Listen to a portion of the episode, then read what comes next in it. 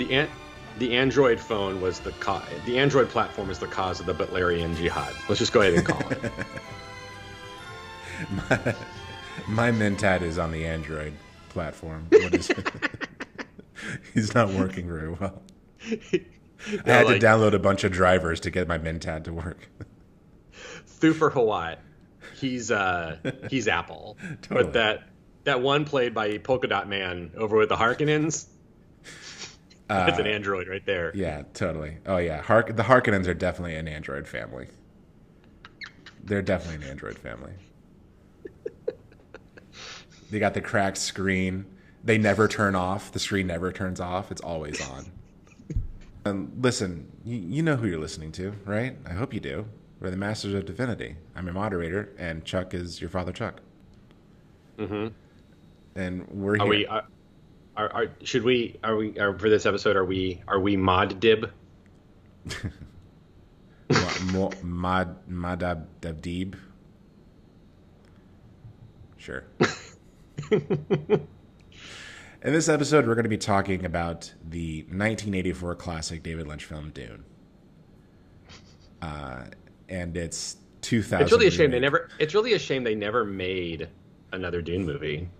No, I mean they they made that miniseries that was. Oh, that's right, that superior. sci-fi miniseries. But I really feel like I really feel like they could have made like a really good like if they got like a really like that guy who directed like Arrival or something. Like if he did, if he did a version, Maybe- Dune, like, I think that would be pretty good. Oh, something a little more understated, perhaps. Um, maybe Mm-hmm. a little bit more focus on performances. Maybe. Maybe. Maybe get some stars in there, like some real celebs, you know, like uh, like Dave Batista. Yeah, and like I mean, uh, Aquaman, right? He's he's Jason Momoa. He's you okay, know local right. boy. You triggered me. You triggered me. Um, Jason Momoa without his beard. Unfair that he is still hot without it. Oh, I know. That's number one. Number two, I did feel like a child who saw his father without a beard for the first time when I saw him. To the You like, know- yeah, a bit uncanny. No, go ahead. Say, say no. Say what you're gonna say. I was Say just gonna say it's just a bit uncanny. Like yeah, Yeah, That's it. I, I this that, and and that fact that he shaves between when he's on Caladan yeah, and when he's on um, Arrakis, I think is another great like one of the great things about the way this movie was directed, in that we don't you, you don't they don't tell you why he shaves. There's no conversation about it. right. But as a bearded person myself, who has worked in the medical profession as a chaplain, I know that I was required to shave in order for my N95 mask to per, to to create a proper seal over my face. Right. Yeah. And so it stands to reason that Duncan Idaho shaved so that the Fremen mask would seal properly and he wouldn't lose moisture. Oh yeah, yeah. I never thought about that. That's interesting. Great little things like that. Yeah. So uh, we are talking about the latest iteration of Dune, directed by Denis Villeneuve, who we'll, for now, from here on out, prefer refer to as Dennis Villanova. Dennis Villanova is that's like a Duncan Idaho esque name. Yeah. Maybe that's why he liked Duncan Idaho. It's like, yeah, it's kind of like my name, Dennis Villanova. So, but I, I do want to start out um, before I watched this one. You you watched it on the big screen, right? hmm It was the first movie that I went to a movie theater for since Rise of Skywalker. and uh, it was I've been waiting for it, man. This was, I, I knew I knew that this would be the movie I'd return to theaters for. That's that's pretty sick. Uh, did you see it on on IMAX or did you just watch it like on a regular screen? Regular screen. I went to my local theater. Yeah. Yeah. Okay. Uh, I watched it on my television, on on my desk. Thank you, Chuck. I watched it. You're welcome. I watched it on my television like two days later. So Yeah. and it, it did feel like I was missing something. Um, like I wasn't getting the full experience. But that's okay. I mean, I, I got to experience it for what it is. None of that cinema crap. Um, none of that sound and you know visuals. Blah, blah, blah. Just give me the story. It's all I care about. Yeah. Gosh, because what, what JP is referring to here, listeners, is to a tweet, right? Yeah, or review. Like. I think it was like a you no, no, no. It was from a review. It was a it was a tweet of a screenshot from a review. Yeah, of somebody basically saying that like they were calling BS on on uh, the Denny's Grand Slam for wanting. Um, that's that's my joke about his name. Didn't Denny. This is Denny's Grand Slam. Um, I don't know what you It is. Should we call the episode this? Denny's Grand Slam. Um, that, that's a good subheading, I think. Yeah. Um, but uh, it was a guy basically saying like uh, he's entitled and whatever for expecting I have to go to the theater. I want to see it for what it is rather than All the riffraff that cinema provides. Yeah. yeah. which is so. Like it just, Oh, just the idea that like whole by watching it on uh, on a small screen, I'm cutting out all the bullshit. Like I don't care about Right. any of that. It's like wow, this guy has like there, there really is no difference between like a YouTube ad and like Citizen Kane to this guy. Like interesting. Um, but no, I, I watched it on, on on TV. I did feel like I was missing out on a bigger party, but I still loved it. I had a great time. I, I was still, to a degree, overwhelmed. I did watch it with headphones, so that helped. Um, yeah, I, I, I want to say I wish that I had watched on headphones when I watched it at home because Yeah. the sound, right? Like I don't have a surround sound system on my TV, and so like it was like Yeah. quiet, right? Don't loud, loud, quiet, I quiet. hate And so playing like game. Yeah, So it's like just constantly, you know, so like a good third of the movie has the little like volume thing up in the upper corner. um, but yes, I, I watched it that way. But before I watched it, uh, I had a little Dune day. I watched the 1984 David Lynch version, which I had actually I seen parts of. Like, I don't know if people who listen to us were around when the Sci-Fi Channel was the Sci-Fi Channel and not Syfy. Um, but they used to play this movie a lot. Than the 1984 Dune, a lot. Like it was, Yeah, a, it's it was kinda- big deal. It's kind of amazing that I've never seen it. Me too. Like I always I would always just kind of like tune in for a little bit and like tune out because it was every one of those movies they would always show like during holidays and they'd be like it's in widescreen format because Sci-Fi Channel used to do that too. They did that with Star Wars for a while. They showed Star Wars in widescreen. Yeah. Pretty cool. Um, but they did that with Dune, and I would always like try to watch it because it, it was kind of like Star Wars. Then I'd be like, I have no idea what's going on. I have no idea what the heck is going on. This is not Star Wars. Uh, and uh, it would just be background noise or whatever. But I gotta say, uh, since then, everything I'd, I'd heard about it was that it's like an, an atrocity, a disaster, a horrible, horrible failure of an adaptation.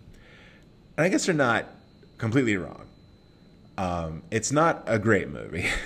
like it's not, it's not a very good film. There are definitely a lot of bad things going on in the movie. Um, I haven't really done much research into like what the production was like. Apparently, the production was a nightmare.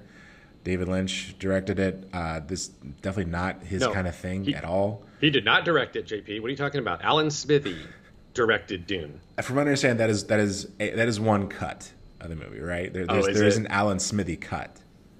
Okay. For listeners who don't know about the legend of Alan Smithee, He's one of the worst Alan- directors of all time. He's yeah, yeah. Alan Smithee is a pseudonym that directors use when they want to distance themselves from a project that has been that has been negatively impacted by the studio. Yeah.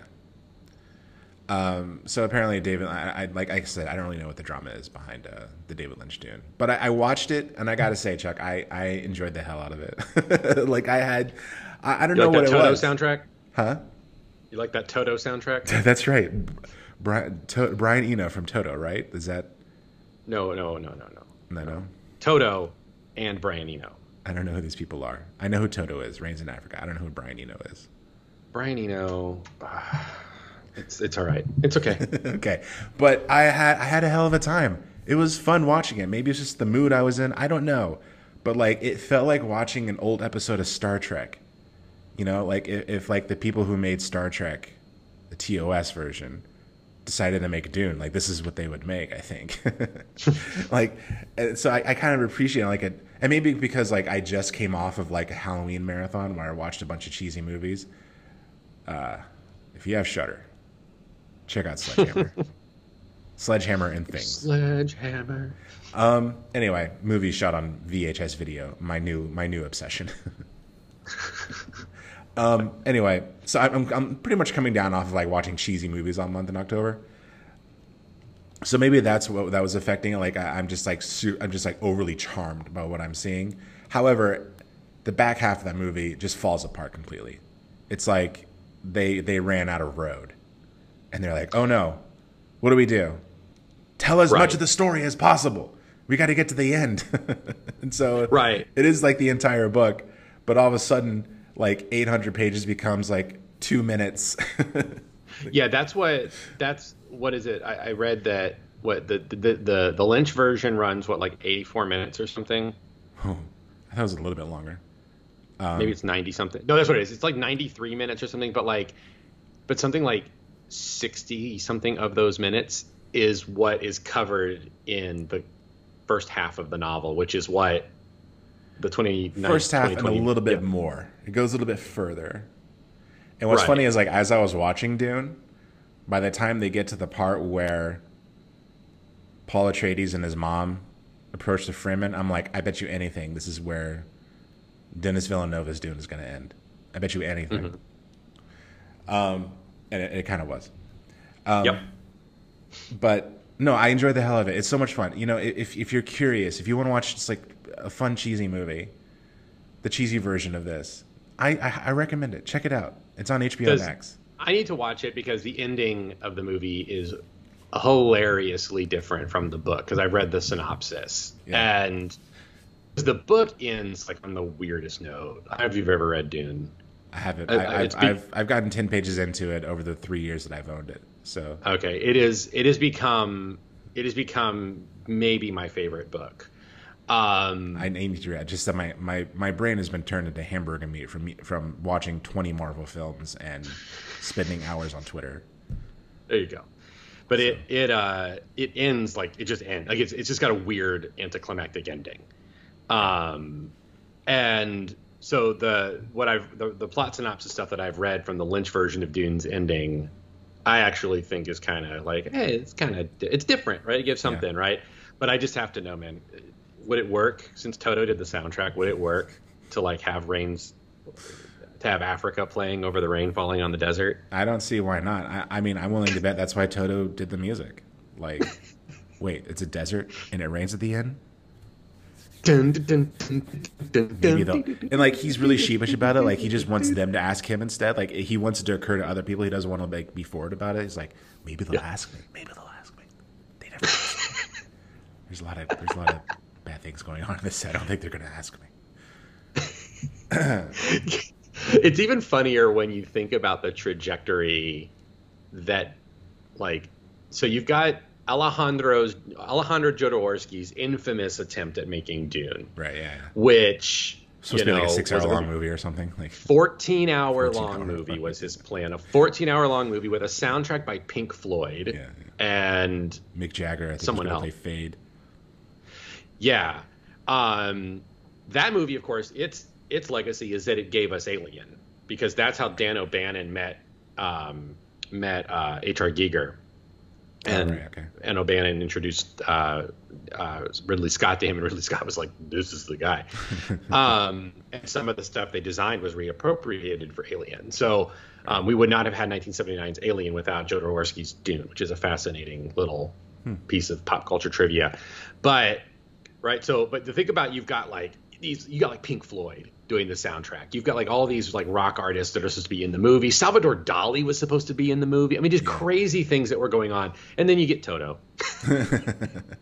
and Sting um, instead of Mick Jagger. Sting. I forget that uh, Sting in his little like wing bikini thing. Can I just say though, um, like uh, I want to say that Fade is a cool ass name. Oh, Feyd-Rautha. Yeah, I'm I'm probably gonna name my son Fade. Fade. Just want to make that declaration here. Isn't it? Fa- isn't it? Isn't isn't it more like Fayed? I mean, they say they, they say it like fade and in the Oh, do they? 1984 version, but I, I'm starting to think they say a lot of names wrong in that movie. After watching this new one, um, yeah, like Kwisatz Hader- uh, the, the Kwisatz Haderach. yeah, Um, but the other, but the other thing, the other legacy about the '84 Dune is I'm almost positive that Patrick Stewart's role as Gurney Halleck in it is what got him Jean-Luc Picard. probably he's awesome in it. By the way, and I, and, I, Uh. and I love the cast. Like Kyle MacLachlan as Paul Atreides, very good. Does not look like a 15 year old, but very good. No, he's very good.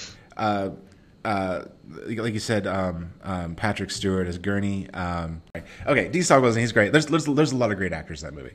Um, but I, I, I but I, yeah, I just I was charmed by it. I had a fun time. I loved it. Um, and for exactly the two hours between watching Dune 1984 and Dune 2020, 2020 retroactively 2021, um, I became like a Dune like fanboy because once I started watching the new Dune, I was like, well, well, where's Fate? He's not in this movie. Where's Fade? Hey, how, where's where's Princess Irulan's summary? Yeah. Oh, oh, they're not going to show the navigator, the Navigators Guild. Like, Oh, the Space Guild? Yeah, they don't Yeah, have that. Yeah, they don't. I, I was actually, I was actually, surprised, like, oh, they're because they're not going to have those in this. Oh, I guess the sequel they're going to say that. and like, Maybe how come no one's explaining weird. what a mentat is? So like, I, I definitely like, I was, I was acting as if I, I'd grown up watching Dune or like reading Dune. Dude, watching it with my wife, I had to resist the urge to pause it and be like, okay, so there's this thing called the Butlerian Jihad, and yeah. Um, but uh, but yeah, fast forward to 2021, we have this new Dune, new Dune. like New Coke, New Dune. Yeah, and it's very good. I, I think it's very good, but I agree with a lot of criticisms. I have criticisms, but on, the whole, I enjoyed it. I gave it four stars on my Letterboxd, so that means something. Your Letterboxd review is fantastic because I saw the one you did for 84 Dune, and you like went on and on about how like fun it was and all this kind of stuff. Yeah. And I was like, I really wonder what he's going to think about the new one. And then I saw you put the new one, and your your review is a single word, dude. Um, because I was I was overwhelmed by the time it ended. Um, and that's really all I could I could muster, and I just felt it was appropriate. Appropriate. So, let's start this. Let's start this. Uh, let's kick it off. Chuck, I want to know what your thoughts are because you're you're much more of a Dune head than I am. and I'm barely a Dune head. Yeah. Um, so, just what's Dune about? What's Dune, Chuck? um, By the way, so how you Dune- doing? How you doing? Oh, that might be the title. so Dune, I'm gonna, I'm, I, I want to share just a little personal thing about Dune. Okay. So I've mentioned a few times in this podcast that I had a chance encounter when I was a kid with this sci-fi toy price guide, and so it was just this book full of like toys from like science fiction properties, like all the way up until like Star Wars, um, Return of the Jedi, and I would just pour over this thing and just like looking at all these different you know sci-fi properties things that i had never seen. Because at this point i was really obsessed with alien but my mom wouldn't let me see it. So i would just like and i would just drool over the kenner alien toy which is like my dream my dream collectible Yeah. is if someone were to buy me that 18 inch tall uh, uh, kenner alien action figure from good. 1979 Putting it out there. but huh Putting it out put it there. out there. Just put it out there. Um, but I, uh, I mean, I've wanted it since I was like 11 years old. Um, but anyway, so I'm, uh, so, but I remember like seeing all the Dune toys in their price guide, and I was sort of fascinated by like the sandworm and and all of it. It just seemed like such a bewildering, interesting thing. Like I just sort of, you know how when you can look at a property, you know, like there's that phrase like a comedian's comedian or like a writer's writer, you know, someone that like, you know, you know what I mean? Like Yeah, you're yeah. like you like yeah. It's not general. It's not for normies. Yeah. It's not like norm. Not for normies, right? Right, right, right. Even just looking at like the Dune toys, I could tell that it was on like a different level than other science fiction stuff. Mm-hmm. That it was like, oh, this is like, this is dense. Like whatever this represents is dense. Right. And then I would go to like Borders, pour one out, and I would, I would, I was always fascinated with books, but like I just, I don't know, I didn't read when I was a kid. All that much. And I would just look at all these sci-fi books, and I'd want to like be. I was just sort of, but I see all these Dune books because there's like a million of them, and and I remember and I remember seeing Dune and just being so overwhelmed by the size of that novel, because it's like a 900 page novel, like it's huge. And I just remember thinking like, ah, I'm never going to read that. Like I'm just never ever going to read that. But I was just always sort of fascinated by like what it was. Like it just seemed like there's something in this, there's a mystery in this that I want to like yeah. uncover.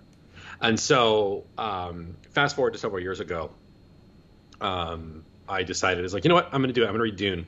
You know, I'd already, I mean, by this point, I'd read The Lord of the Rings. That was the first book, by the way, I ever read was The Lord of the, like, not first book I ever read, but like when I decided at like 18 years old, 19 years old, that I was going to be a reader, like I just, I made that decision. I'm like, I'm going to be one of these people who reads. I'm just going to dedicate myself to reading books and just get over myself and actually commit myself to it. I started with Lord of the Rings, and boy, howdy, was that a good start because I don't know, boy howdy, but is uh, you know, Tolkien is not the most thrilling writer, right? And going through his dense world, I think, helped me to make other books simpler and easier after reading it. But um, that being said, a few years ago, uh, probably 2016 or so, um, 2015, I decided to read Dune, and I couldn't put it down. It was, I found it to be a very readable book for its size, and I was just really, really enamored with the world that Frank Herbert had created, um, just to the to the level of detail that like Tolkien did with his world, but like differently because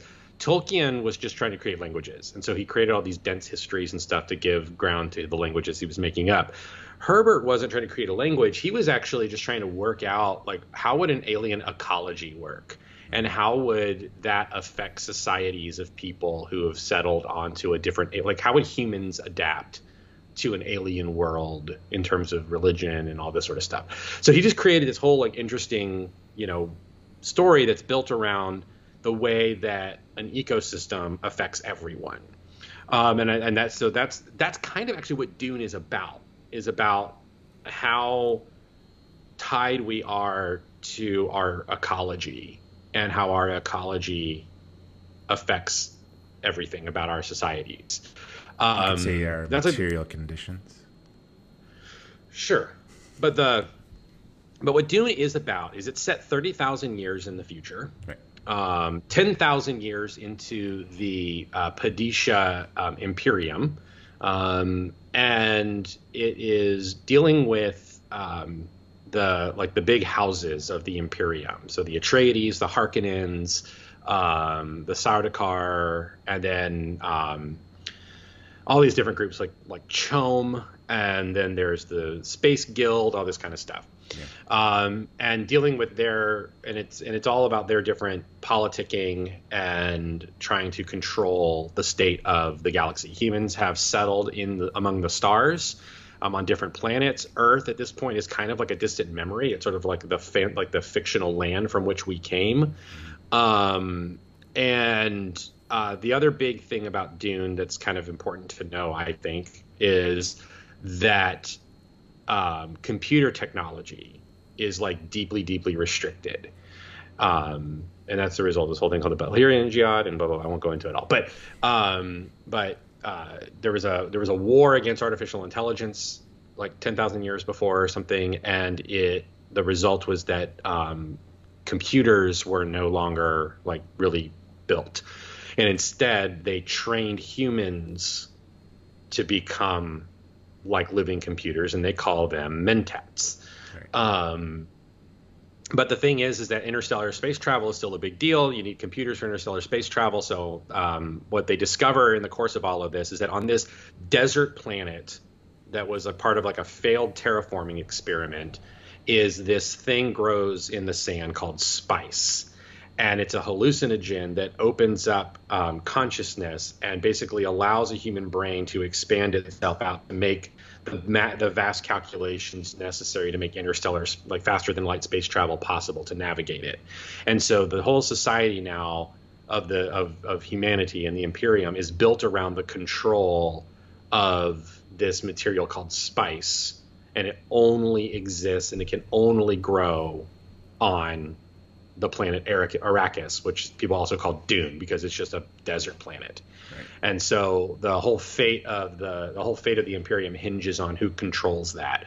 Um, as we see with the in the movie and also in the book, we're coming in at a time where the Harkonnen, the House Harkonnen, has been removed from its stewardship of Dune, and um, the Atreides family, um, based on the planet Caladan, has been given control of the planet. And so Duke Leto and his family relocate to Arrakis, to or Arrakis, to um, to begin their work of you know distributing the spice, but also trying to handle things differently because the Harkonnens are cruel. Right. Um, so that's and so do and then on top of that, of course, this whole complicated thing about the potential of a Messiah. Yeah, that, that's a good that's jumping a, off. a big part of the story. Yeah, uh, spoilers ahead. BTW. Yeah. Um, and that that's where things get kind of tricky, right? Because you, you, learn there's like actually like a big conspiracy that the Emperor has teamed up with the Harkonnens to actually uh, destroy the Atreides, right?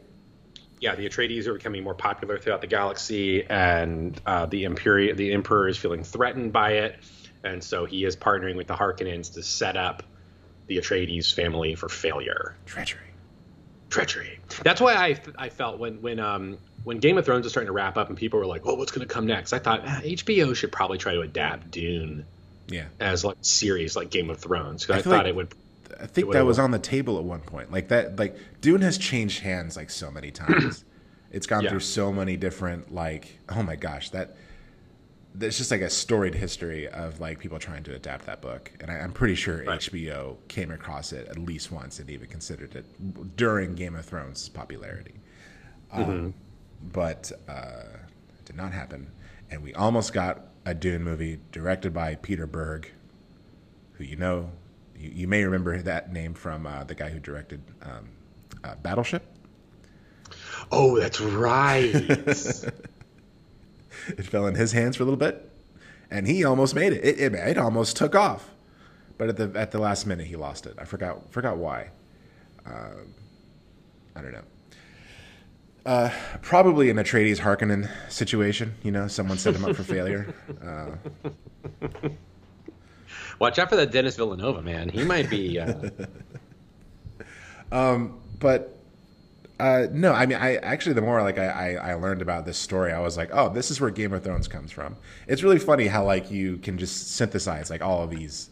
I mean, Star Wars is the obvious one. You, you if you're a Star Wars nerd, like you know that like Dune had a huge influence on it, right? Yeah, From Tatooine. Tatooine is Arrakis. Yeah, of course. The the uh, the the the, uh, the Tuskens are the Fremen.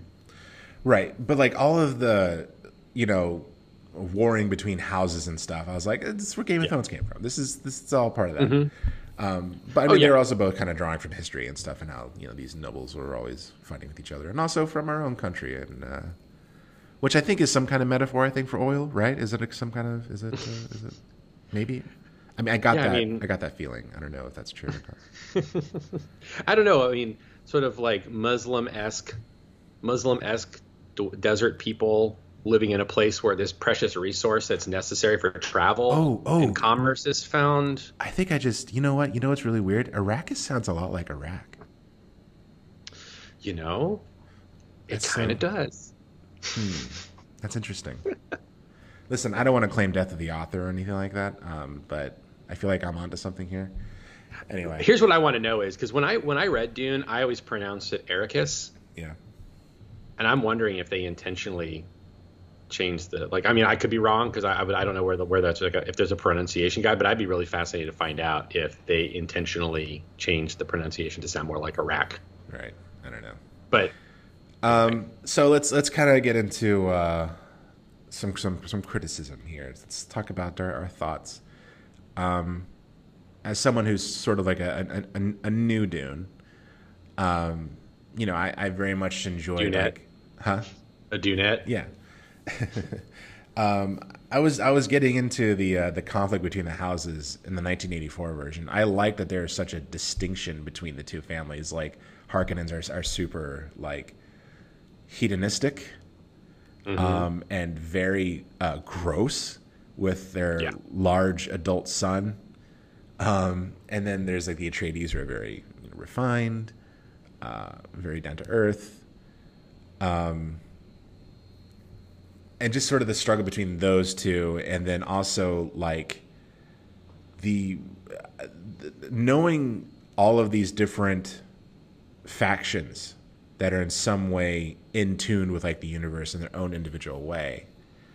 That's like a really important thing to remember because like the whole point of Dune is like, oh, there's going to be a Messiah who's going to like be able to do all of that. Right. Right. Um, and it's like, and the whole the whole idea is like he, whoever controls the spice like controls the universe or something, right? Yeah.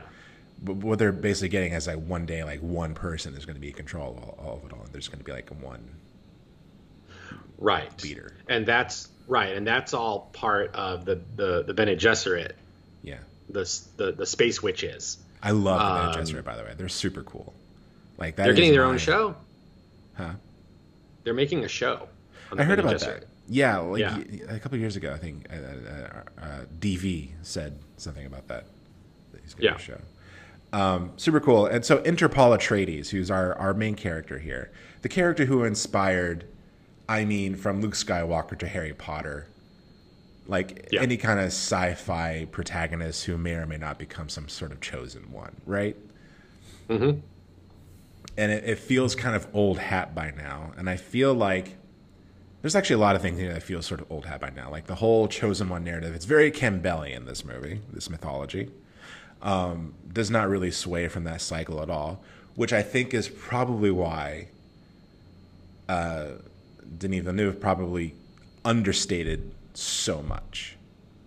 Well, he does something very in, he does something a bit interesting with with his movie that's different from the book. So in in the movie in the 2020 movie, um, Paul overhears the conversation between you know the Reverend Mother Helen Mohiam and Jessica about how they've been laying the groundwork for this Messiah Yeah. figure um, and basically you know taking her to task taking jessica to task for sort of jumping the line that she should have she wasn't she you know they were waiting another generation but she jumped the line to have a son um, Which I guess they can control. I didn't know that. no they don't necessarily well, i mean they control in the sense that they abort their sons oh, oh, I see. Oh, um, I yeah they because they, they they know the gender Yeah. through just they're able to yeah but um but So it's a big deal Uh, that Lady Jessica had a boy, and it was Paul Atreides with with the House of Atreides. Right, because she act she she chooses her having a sign is a middle finger to the order of the Bene Gesserit. Hmm. Because the plan was that she was supposed to have a daughter, and I think that daughter was supposed to then have a son. So she jumped ahead.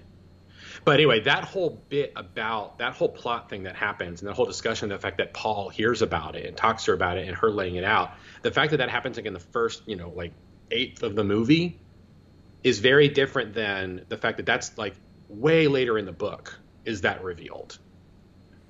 It's something Um, that's kind that of be- unfolding throughout the narrative, right? Like he's slowly right right and so i think that i, I would i wouldn't be surprised if if uh if, if villanova it's so fun to say this uh that he um that he put that up front to kind of use that as a way to subvert that this isn't just another like neo chosen one story that the the question is how much of this is part of a plan that's been laid out and how much of it is maybe some kind of spiritual reality And also Where- how it's where's the line up. between and also how it's screwed up yeah Yeah, I feel like I feel like you know he is sort of making a judgment call. I think what's interesting about him is like he's he's laying his fingerprints on this movie by sort of calling out the whole Messiah thing being like bullshit.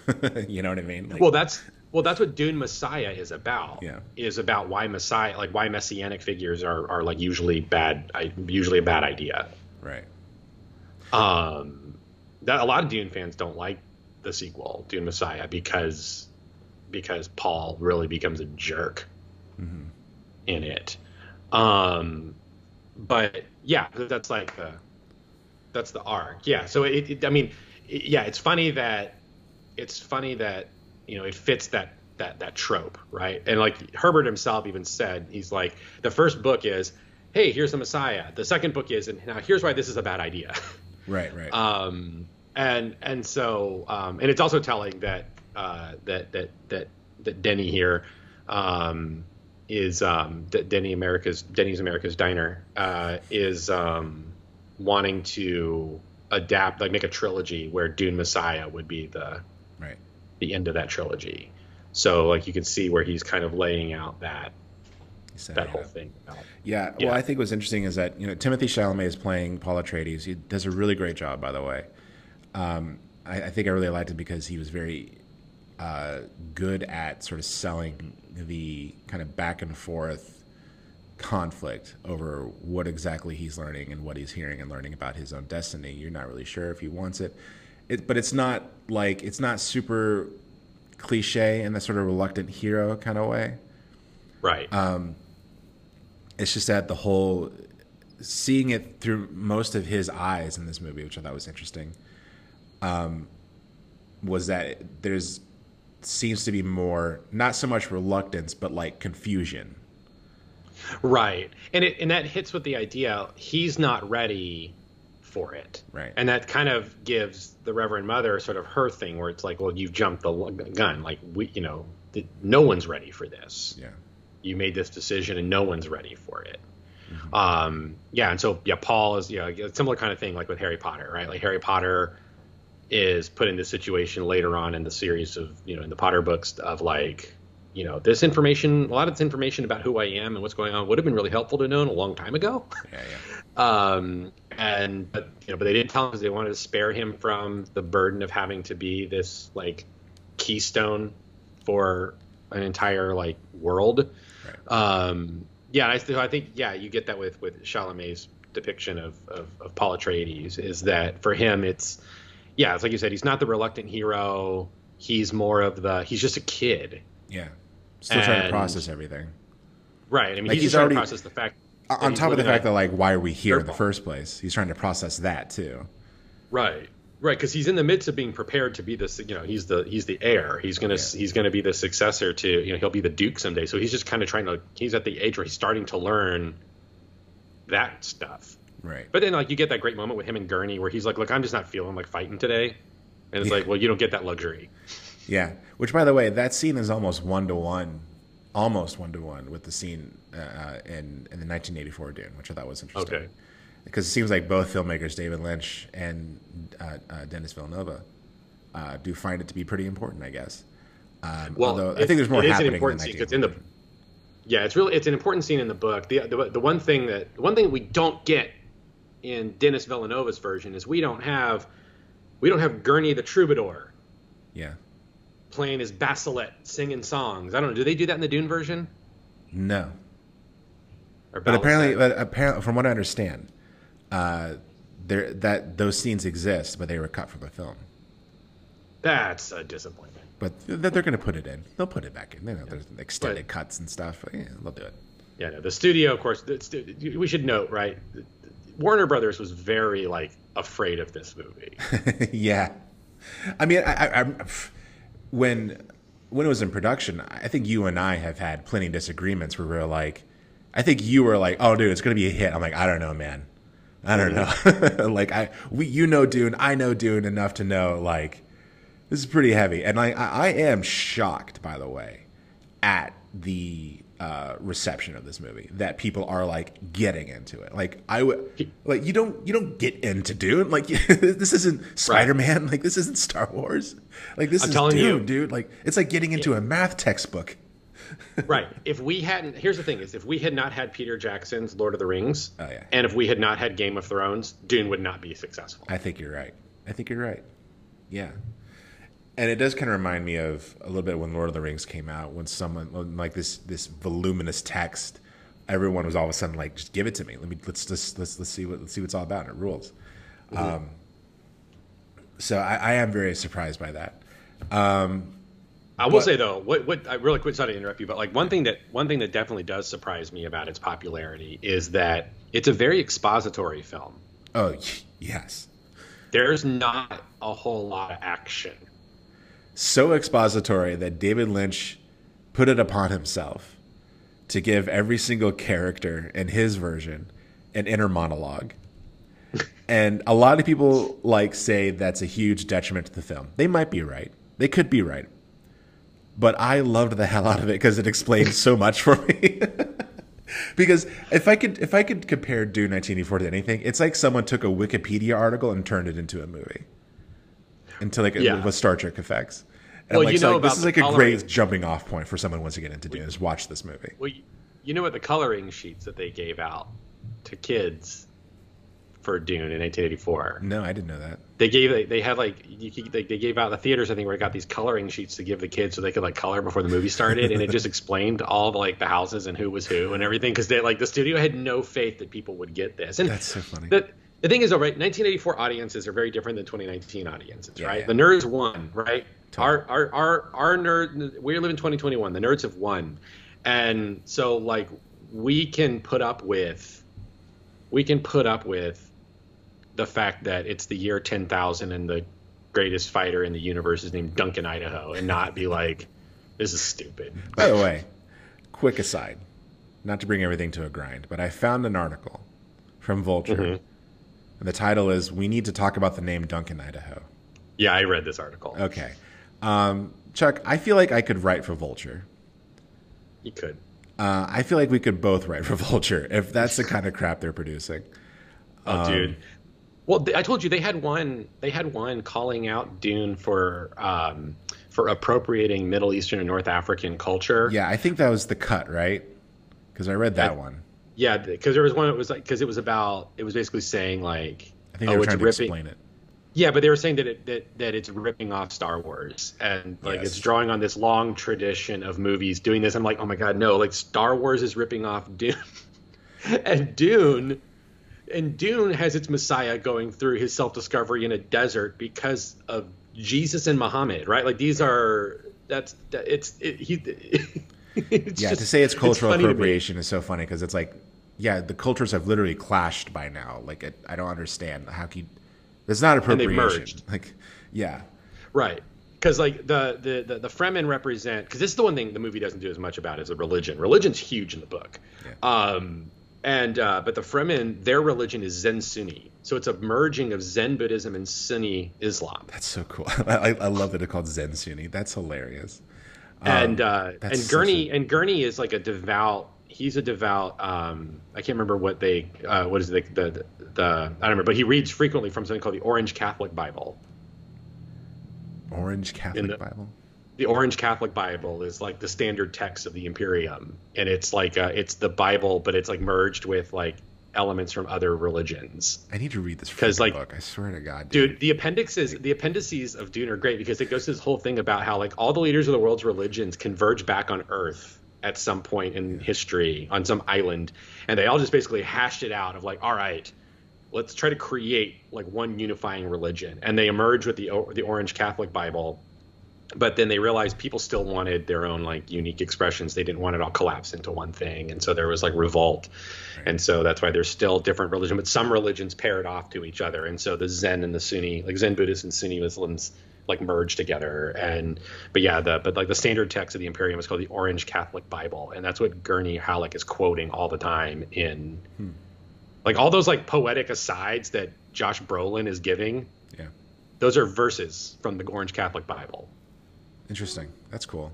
Um, Yeah. how do you feel about Josh Brolin as Gurney? I know you said you like Patrick Stewart more. Well, just because I like Patrick Stewart. I mean, just by default. But um, no, I think he's all right because he's, you know, in the book he's described as this gruff. I mean, the one thing is, is he is a key aspect of his character in the book is that he is a troubadour warrior. Okay. He he plays an instrument called a baliset and he s- composes songs, and that's why Timothée Chal- or sorry, uh, Paul Atreides says to him when there, he's like, "Can we just have a song, Gurney?" Like that's why that line is there in the movie because that's what Gurney does. He plays music for Paul um, in addition to teaching him how to fight. But because Duncan Duncan Idaho is his primary fighting coach, but Gurney is like this old gruff. He's he's religiously conservative. He's co- he's you know he's he's conservative to the traditions of court life and all of that. And in the book, there's this whole thing about how he's not entirely his fate is left open to interpretation in the movie, by the way, um, or left open to its conclusion because you don't actually see what happens to him in the book. So I guess the sequel. So spoilers, JP, even though you've seen '84 Lynch, but um, Gurney Gurney survives the the Harkonnen assault, yeah. and he sort of winds up being like a mole with the Harkonnens a little bit, but yeah. he's convinced that Jessica was the one who betrayed the Atreides family. Um, Interesting. So, um, but that's all. But it's all part of his like traditionalism. And so I mentioned that because I think Josh Brolin is great as a person who embodies that kind of, you know, the fact that he's reading from the Orange Catholic Bible when they're on the ships before they come walking out, and he quotes the verses here and there, and you know, you get the sense that he's had he's had probably the relationship with Duke Leto that Duncan had with Paul. Yeah. Because you have that great character moment with the two of them right before they're like told to go inside because it's getting too hot, and it says like he's and um and and uh, Duncan and uh, Duke Leto says, um, what is it they say about this place, Gurney? And he says that to that to bathe you scrub your ass with sand. Um, yeah. just great line, not in the book, just a great line. That's awesome. Um, so yeah, uh, let's get more into these characters. Uh, Duke Leto, played by Oscar Isaac, who I thought was really great, really oh, great so role for handsome. him. I love it when, so when they give Oscar Isaac like these big, these big roles, like these. I don't mean mm-hmm. like like important roles, but like where he plays big. Well, and it it was fun to watch him in this role because, you, you know, he's not a young man. No. Uh, but there's something about Poe Dameron that makes me think he's younger. I know there is that. Oscar Isaac is so strange to me because there are times where yeah. I'm like, he could be like 25, and there are times like, oh, right. oh no, he's like 60. like he's a yeah. weird chameleon in that way, dude. Yeah, and so his his I, his Duke Leto is great. And I and, and I mean really really great. And I was really I think the what stuck out to me and I, that I knew would be an important scene is when when uh, Leto and and Paul and uh, uh, Gurney and I think uh, the the doctor. Yeah, um, which which doctor? Liet doctor, uh, the, the the one who's with the Fremen, who's like teaching them about still suits and stuff. Yeah, Liet Kynes. Yeah, so they, which they, which gender swap by the way, right? She's a black woman, right? Which I think is great. Yeah. Um, and so they they go out into the desert and they see that one construction site, or I guess, sorry, one that one mine, one the spice, spice, the spice processor, or spice harvester. Right. That's an important scene because it stuck out to me when I watched the 1984 version. Because in that one, it was like, I love how like they knew they was in danger. The sandworms coming is they're gonna like eat the thing, right? And everyone who's yeah. working there. And Duke Leto was like, I'm not leaving without them. Mm-hmm. Like that's an important scene. That's an important yeah. like moment. Great scene. Right. And and it's great too. And because, he commands like, again, that scene yeah, and with his whole thing about like, damn the spice, let's get those men. Yes. Because that's letting you know that he recognizes that and believes that the real the real resource on Arrakis is not spice, but it's actually the Fremen. Yeah, he's really dedicated to for, forging an alliance with the Fremen. Yeah, and he's also yeah, and and like and and it's and it seems altruistic you know, he he he. You know, I think he probably he probably realizes that if you know they can have a a relationship, then access to the spice is easier, right. and they don't have to get it through you know the brutal means of the Harkonnens. Yeah, right. Um, um but, but uh, yeah, he's yeah, yeah. Oscar Isaac great, but as the story kind of goes along, I think it be, it's kind of interesting. You know, once once the Hark the okay, so let's get to the Harkonnens.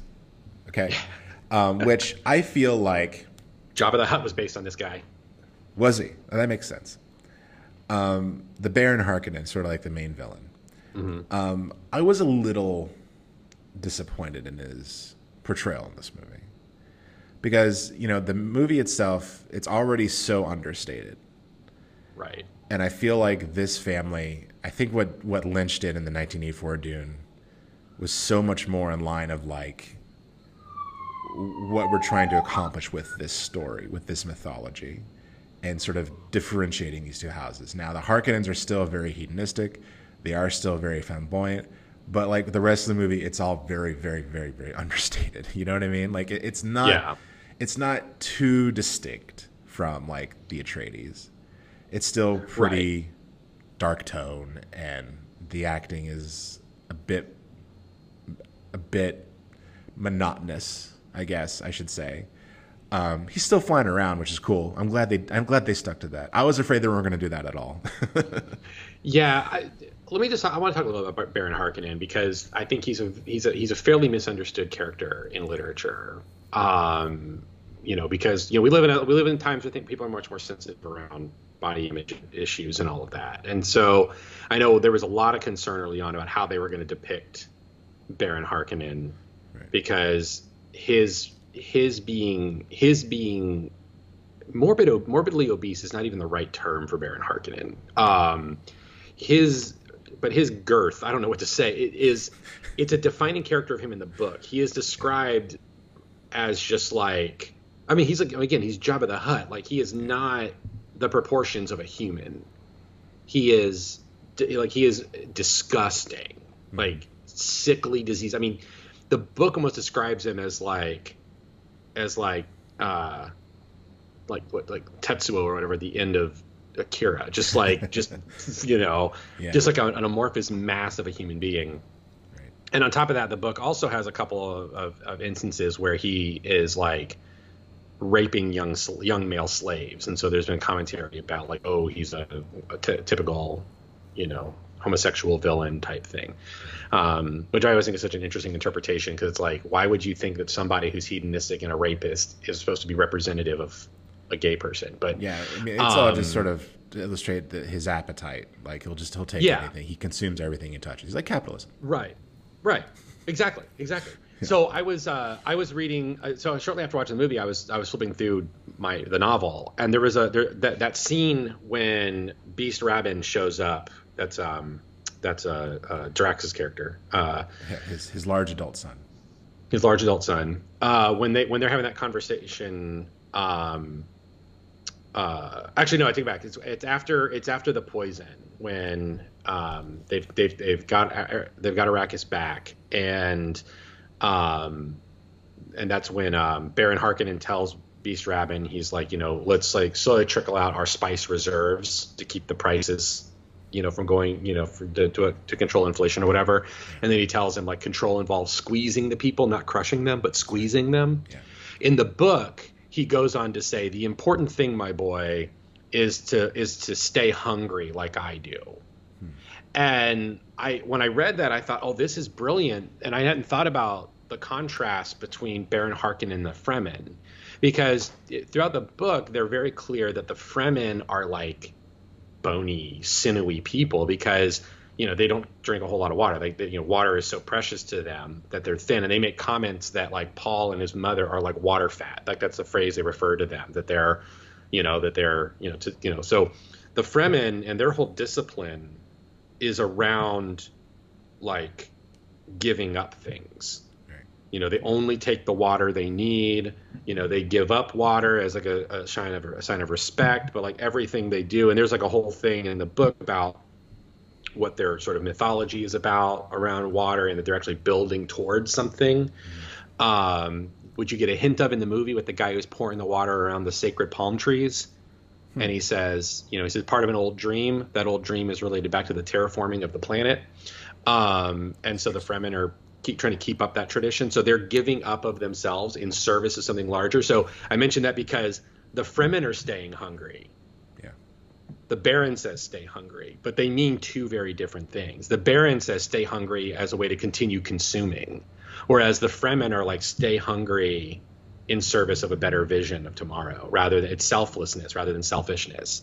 And I just thought that was such an interesting contrast. And I feel like that that's why the Baron needs to be this like horrifyingly large person.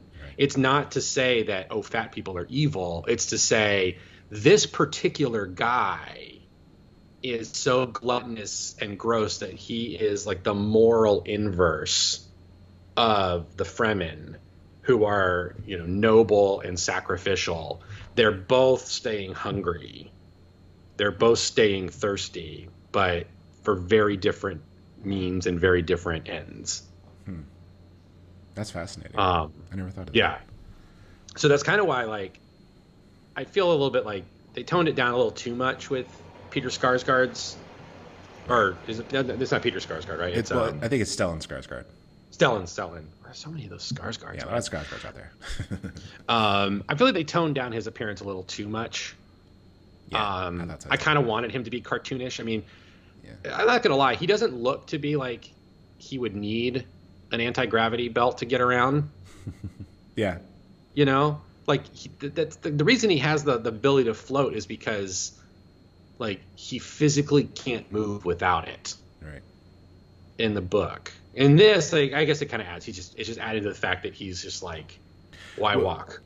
When, whenever he does fly, there's a musical cue, hmm and so uh, Denis is definitely trying to use it as a way of like, oh, this is him sort of lording over people. This is how he lords over Cor- people. Correct. Yeah, and I think that it adds how he adds that beautifully is with the long flowing skirt, so Yeah. that when he goes up, he looks like he's just like a tall person. He almost looks like a giant worm himself. So it's more deserved rather than less like a gimmick. Right. Um, but sometimes we like those gimmicks, Denis. Come on, Yeah, but but give, give yeah, everyone but I- an inner monologue. What the hell? um, yeah, but I but you can also just because I know a little bit about like some of the concerns around the production and commentary around the story, I, I can kind of see why they went the approach they did. But I think I think Denny made it work yeah, I think so too for too. the character. I think so too. I, I, Uh, like I, I- think that for like my criticism, my, my overall criticism is that it's like it's like too understated for a movie with so much lore and so much much Right. mythology and so much. Uh, Dune is a lot. I hate to I hate to be the, the use the use the lib the, the Twitter lib the lib Twitter uh, glossary of definitions. It was a lot, uh, but and so to understate it, it's like okay, well then you gotta like. I mean, you've got to really bring the drama. Like, you've really got to do show don't tell, and like you're you're just kind of like making it harder for yourself a little bit. Um, but at the same time, is it, it does cause us to focus more on the drama. I mean, like no one knows what the heck. Like the thing that struck me is that you know contrasting the 1984 one and the 2021 one is like I knew who everybody was, and I knew what their roles were, and I knew why it was important when someone was killed. Like the part where so like Leto is kidnapped and is uh or no no not kidnapped. Well they the guy betrays him. It was a Thufir. Yeah, right? Yueh. Yueh. No, right. Yueh. Dr. Yueh betrays them, uh, but he thinks he's just like he, he's going to pull a fast one over Harkonnen because he's got put that, that poison gas in the tooth. of Leto, he's going to Yeah. get his wife back, but she's being tortured. Uh, they don't really explain that up until that point, right? That that his wife was Right. kidnapped, even though it is kind of made clear, I think, in the in the original version, and I think there is a cut scene from this one where he, where he explains that to Jessica, and I think she becomes, Well, he he he Suspicious. Yueh ex, well Yueh explains it to the Duke right, as he's giving him the tooth. He's basically like, I I did this because they have my wife. He says they've taken her apart and put her back together. right. Um, and so yeah, he's So when they take him up to the Harkonnens, and he actually does go through with it, uh, Leto does try to kill Harkonnen um, with the gas from the tooth. It accidentally kills his Mentat, right. but like you don't really know what the significance of that is. Like that's that sucks for the Harkonnens to lose that guy. Right. And, this one, he's just like a, just a guy, just a guy. yeah. Well, they don't really tell you anything about the Mentats, yeah, right? right. Um, I mean, I will say that I think that this is a good example of where where Denny realizes that audiences are a little more like we're a little more savvy these days. Like Yeah, we don't have to be we don't all have to be spoon fed. We know that if we want to learn more, we can just look online and find out more. right. Um, you know, this is hinting at the bigger world if you want to get out there and find it, um, rather than here it's all laid out in front of you. But I agree with you that there are some things from the lore of the book that I feel are a little bit necessary to understand some of the thematic things going on. And I think like the mentats are an important because I've seen a lot of people talking about the mentats as though they're robots, and I want to be like, no, they're not. Right. They are humans who have been specifically bred to to and and drugged in order to expand their computational abilities in their brains. They're living is- computers. so cool. They're- Like, that's a great concept. Yeah. They've hacked human bodies to do this, and that's I mean similar to like the Navigators Guild. Like I'm I'm I'm shocked that the Navigators were not shown in this movie. I was too, and like and like they're shown in the 1984 version to a fault because there's Oh, a yeah. whole scene where they show the navigator like how it works, and it's like, what is happening? like there's there is no explanation. This thing floating around shooting lasers, and you're like, what's going on? I don't know what any of this is. Which I will say for David Lynch, his version that's a little bit nuts because it's not in the book. They're they're, I mean they're humans. the movie Uh, that's the other becomes a Eraserhead for a little bit. Yeah, the the uh, because the because in the books like the again this the navigators they're humans but they have been so like hop because they're they're kept inside of a tube full of spice, and so they're so like they're so like drug on they don't resemble humans anymore and like I think like I mean they're they're they're I think their brains are bigger Right. um, but yeah, they're. But I don't think that they're like floating. Bra- they're not like Krang, like Krang from Ninja Turtles, which is what Lynch makes them kind of look like. Yeah, He, he looks like the brain bug at the end of Starship Troopers. yeah, yeah. Whereas the book gives a sense that they're a little more.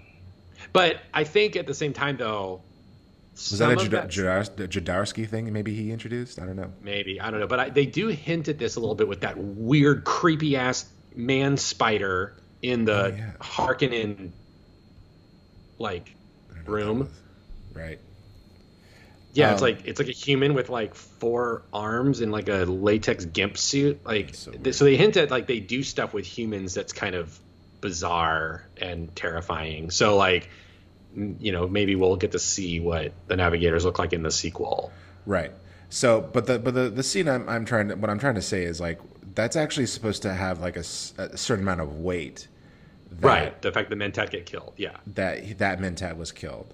Uh, but you probably don't even know what I'm talking about because I'm sure, but, but, like just watching it, that just seems like just a guy, Right. you know, played by the polka dot man from Suicide Squad, uh, who in the 1984 version was played by character actor Brad Dourif. hmm and so when he dies in the movie, I was very upset. So, um, but um, yeah, so I mean that that's the my, that's one of my criticisms for kind of like skipping out on it a little bit, and, and I think you might be right. I think Denis is probably saying like, okay, well, you're all because we we've talked about this before of how like we're all kind of starting just to assume, oh, you know this stuff, so we're just gonna like show it. Like you you know how Spider Man's parents or Spider Man or how Uncle Ben dies, so we're just gonna skip over it. Um, Right. But it's like that's not a dramatic reason. That's like a metatextual. That's it's a metatextual thing that exists, and so it's like I think Denis is sort of like being like, okay, that's that's where we are as a culture. We'll just fine, you know. Yeah, but Um, because like that dude, because that dude dying is basically like if the Harkonnens like, if like the Harkonnen servers went down, Right. Yeah. like this dude like has like all of their information, their memories, like all of that. Yeah. And but I did like that they did sort of keep it a mystery that like you don't actually know if, if the Baron was killed or not. Right. And he's in the, process of resurrecting him. So let's go to the Fremen because I feel like we've put that off long enough. We've we've we've hinted at them. yes. But so like Fremen. Paul and Jessica, they are able to escape the Harkonnen uh, assault. I'm just like I'm just like skimming over this entire story, but it's fine. Um, You can watch the movie. I, we, we haven't talked we haven't talked much about the Bene Gesserit other than their space witches that have laid out a messianic Yeah. pattern, right? Um, and I got to say, I've developed a bit of a little, little, tiny little, little crush on Rebecca Ferguson. Dude, you and like the rest of the world right now, like, like Rebecca Ferguson, dude, yeah, she's uh, she's Rebecca Ferguson. Um, check her out in those There's Mission some- Impossible movies. Something about that shot with her with like the writing on her face. I don't know. Yeah, she's super cool. She's great in this, by the way. She Mm. is excellent. Um, though, kind of hard to believe that she's Paul's mom. I don't know. Well, the uh, but the the the whole thing I think is that she was young Yeah, I when so. she had Paul, and the thing is, she's Leto's concubine, not his wife. That's true. Right. Yeah. So she's just sort of like the Bene Gesserit. The way the, the way the Bene Gesserit sort of like put their women like at, in like and in like courtesan positions and other things like that, so that they can be close to powerful people for their purposes. So there's probably a good chance that she was just sort of like, "Oh, you're the duke. Here's a concubine, because like Right. you're gonna have lots of them. So here's one." But he fell in love with her. Um, and I think that, I feel like she got pregnant fast, and that's part of like so she's I think like the book indicates she's a young mom. Yeah. Anyway, so um, So uh, Yeah. Paul goes on an adventure with his mom. Um, they're basically Burning Man. They're tripping in the desert. yeah, so they they go out there into the desert and they meet the Fremen. Um, and the Fremen are so I'm like I'm fascinated. I I'm fascinated by these characters, and I think it really does stem from just like I I really love like when I was a kid, I always loved the Tatooine scenes in Star Wars, in the first Star Wars, and I still love. They're they're my favorite scenes, and I I've I've always loved the desert, and I love desert people, and when I got to travel to the Middle East when I was in college, that was like a dream come true for me, almost as much as like going to LA because I've always wanted to go to the Middle East. I've always wanted to see Bedouins and ride a camel through the desert, and I got to do all of that, and it was so cool. Yeah, I got to see Bedouins. I never rode a camel, camel, but I've seen Bedouins. Nice. That's like Jerusalem. Yeah. Yeah, we actually got to uh, we actually got to meet Bedouins. They invited us uh, to their home, and they made bread for us, and we got to eat with them, and it was super cool.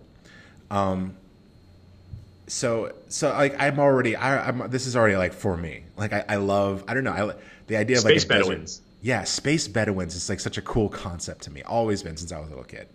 So just like the idea of like these Fremen with these cool suits that I may have spent like way too much time trying to figure out how like waste is processed through them. The poo is stored in the thigh pouches. it's stored in the thighs. That's specifically what the book says. Yeah. Um, but uh, no, it's cool meeting him, and, and the leader is played by Javier Bardem. Uh, what's his name again? Sti- Stilgar. Stilgar. Stilgar. And for people who said that like this movie is humorless, first of all, I don't think you really know the source material. like I don't. This isn't this isn't Firefly. All right. Um, and the, so, but the part where they meet Stilgar and he spits, and then Duck and I was like, "Thank you for offering your bodily moisture." I was like, "That's that's so cool. I love stuff like that." Oh yeah, and I love the I I will say that the book the book tends to the, the that that moment when he spits carries a bit more like ceremony and weight. Like it's a like Yeah. they talk a little bit before he does it, so that kind of sends the message that he's like I've accepted you.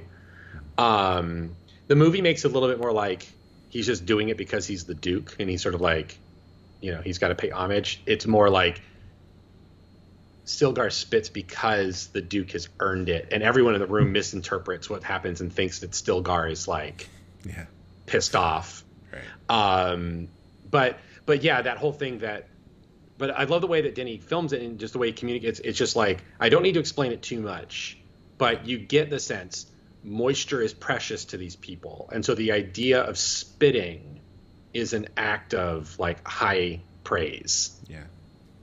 Um, like there's one thing they didn't do in the at the end of the movie, like when when Paul kills the guy, Right.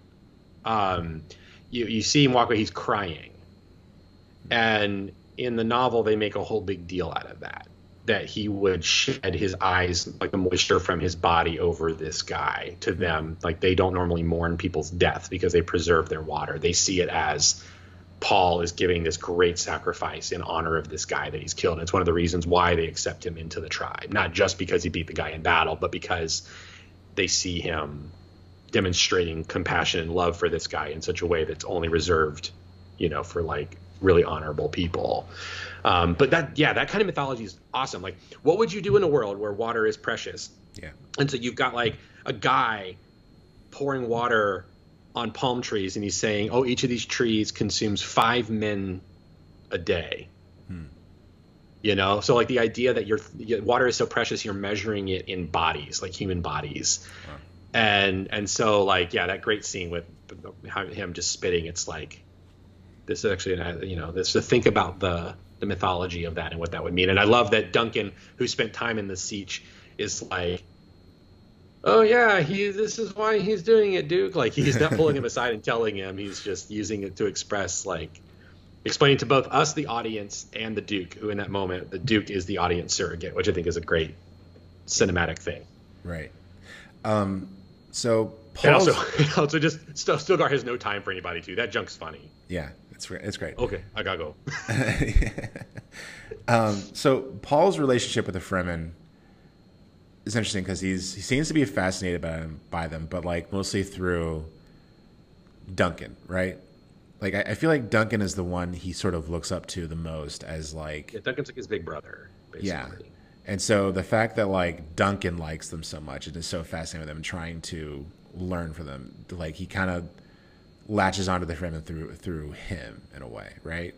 Yeah, that and through his dad, because his dad is Yeah, yeah. the, the Duke has also figured out that they're a resource, and I, you know you get the sense that he's figured out there's more Fremen on the planet than the Harkonnens know. Yeah. How do you feel that like throughout the book they're already like calling him like the chosen one? Like they're already like it, they they've already sort of accepted like or, or they're more sensitive. Oh, the fact they're they calling can- him like the Qu- the, the Kwisatz Haderach as he like walks off the ship Yeah. in the movie. was- Yeah, because in the book it's not like that. No. No. Well, it's a little bit because they make a comment. They make a comment at some point in the book where people are referring to Paul as Kwisatz Haderach, and he realizes that the Bene or Jessica realizes that the Bene Gesserit have have been on um, Arrakis and working among the people, spreading mythologies among the people to get them prepared for the idea of a Messiah. That's right, because they have their own Bene Gesserit hanging out with them, right? Their own Reverend Mother, the the Fremen. No, They don't? They do know them though. I thought they had one, like, or, in the Dune 1984 one, they do. Yeah, they no. Jessica becomes one for them. okay. I don't think there's one in the book. I have to read it again. But um but they um they they know you know they refer to them as the women of the weirding way. Right. Yeah. Um, yes. Of course. Yes. And um which is great. Yeah. Um but yeah, so in the yeah, so the fact that he's like walking off the ship and they're already calling him Messiah is a little like sudden. It's a it's a bit different. I like I like that the book is I like the way the book does it, but I also understand why the movie does it. Um, the way it does is again because it's it, it's meant to be a subversion of the of the chosen one trope that we've seen a bit because that's what the book is actually about. I also think it's Um, functional in a way where it's like you have so many factions in this story, you can't afford Yeah. to have them go through like eight different realizations, right? Like Right, let's just, right, let's right, kind of right. do it all at once. Yeah. Well, and um, and uh, yeah, because like the little encounters that he has, like with Liet, when she like makes the comment, when Dr. Kynes makes a comment about how he knew how to put the boots on right, right. and yeah. she says the Fremen language, he already knows our way before he met us. You know that stuff happens in the book, and it's the it's the thing is where the people are actually they're they're recognizing in Paul by virtue of him just being around, like oh he might be the guy. Mm-hmm. Um, nobody's like planted that in their head that oh the son of the Duke who's coming is your Messiah. They just sort of recognize it in Paul in his own curiosity about the Fremen and everything that maybe he is their their their Messiah, and so that's the part of the thought of the and, and part of the subtext of the book is this whole conver- this whole weighing about how much how much of any Messiah is an actual spiritual event or the product of self-fulfilling prophecy. social um, engineering and stuff. Yeah, and like where does the where does and Paul actually makes and like in the movie that Paul actually states it outright when they get on the Ornithopter after arriving and he says, you know, like all part of the plan. Like he just makes this comment laying out the idea that maybe it's not you know, it's not an actual but I will say the Kwisatz Haderach and the Bene Gesserit's idea of Oh no no no wait I, I've been getting the terms wrong. Sorry, the Bene Gesserit have the Kwisatz Haderach. Okay. The the um, the Fremen have the Lisan al Gaib. Okay. Um, and they're both messianic figures, but the Fremen Messiah is different from the imperial Bene Gesserit idea of the Messiah, and that's where the tension in the movie is: is that the Bene Gesserit are trying to foster this very particular idea of a Messiah. But the question is: Is Paul that guy, or is he fulfilling the messianic expectations of the Fremen as a different Messiah? Um, and you know, at what point are they the same? At what point do they diverge? I feel like sort of the Um, point of it, though, is that like the, that that these these sort of mechanisms um, that we create culturally, whether it's through you know, uh, like through religion or through commerce or through whatever, it's all like the same, right? It's all sort of Well, it can be. I and I think it's I think it's a good commentary on the way that political systems, especially imperialism, will co-opt religious ideas for its own purpose. right. Right. So that basically like the Bene Gesserit heard that the Fremen have their own messianic prophecies, and so they've been working with them to steer them into like it fitting with their plan, rather than them laying the groundwork and making it. You know, it's but. um but yeah, the Fremen, the Fremen are are, are, are fascinating um, because they're the real. I mean, we don't get much of them in the movie, but they're the real meat of the story because they're the people who have adapted over centuries to living in Arrakis, and their whole life and their whole society is in response to the fact that this is like a really horrible place to live. Right. um, and of course, they have a god. That's right. Shai Hulud. Shai Hulud, who uh, manifests, who they believe manifests through the sandworms who live there, right? Who live in Arrakis. Yeah. Um, and so whoever the Messiah is, they'll- they said that he'll be controlling them, right? Is that is that? Uh, I, I again, I have to look at the way the, way the books do it. I know the Listen. Lynch version probably handled it separately, but All I know is that we're gonna get a movie where Timothée Chalamet is drive is, is riding a sandworm. Okay. Yeah, dude. So prepare yourselves for that. Got to put the thumper on the ground to attract it, and then use the hooks to catch it. I, I, I was kind of uh, surprised at how literal the gadgets were in this movie compared to like the the 1984 Dune. Like the thumper in this movie is literally a thing that thumps the ground. In 1984, it's like a stick you put in, and the, there's like a little beam that like flashes. It goes doo doo doo doo. Um, of course, the thumper is used to attract sandworms because it's rhythmic. Uh, Yep. You might remember the song "Weapon of Choice" by um, um, who's the DJ? Weapon of choice. Christopher Walken. Oh, oh, oh, oh, uh, Fatboy Slim. Fatboy Slim. You might remember the song. right. You might remember the song Weapon of Choice by Fatboy Slim, the music video starring uh, Christopher Walken. There's a lyric talking about walking with rhythm, uh, walking with rhythm and how it tracks the worm. That's what this is from. That's what that's from. Yeah. Yeah. Uh, you didn't know that, did you? You, you 2000s kids who used to watch the MTVs. Well, and the fact that every fat every and every Fatboy Slim, yeah, it sounds kind of the same because they all at some point go to um uh but uh yeah oh yeah the sandworms I mean they're massive in this movie like mm-hmm. massive and the teeth are crystalline yeah uh, so that's a big thing too, right? The the there's a knife in this movie. It's called like the crysknife, right? Oh, can I talk about the crysknife? Sure, go ahead. the crysknife is such a big deal in the in the story uh, in the novel, and there's this great I because there was a moment where when the woman when the woman unsheathes it the the servant in you know Lady Jessica picks her and because she recognizes she has a she has a weapon on her, and she thinks the weapon is meant for her, but she pulls out the knife and she shows it to her. I was a little bit like I was trying to remember the book because like the thing in the book is that the Fremen have this discipline that a crysknife is never unsheathed. Like if it's ever unsheathed, it's never put back in its sheath unless it draws blood.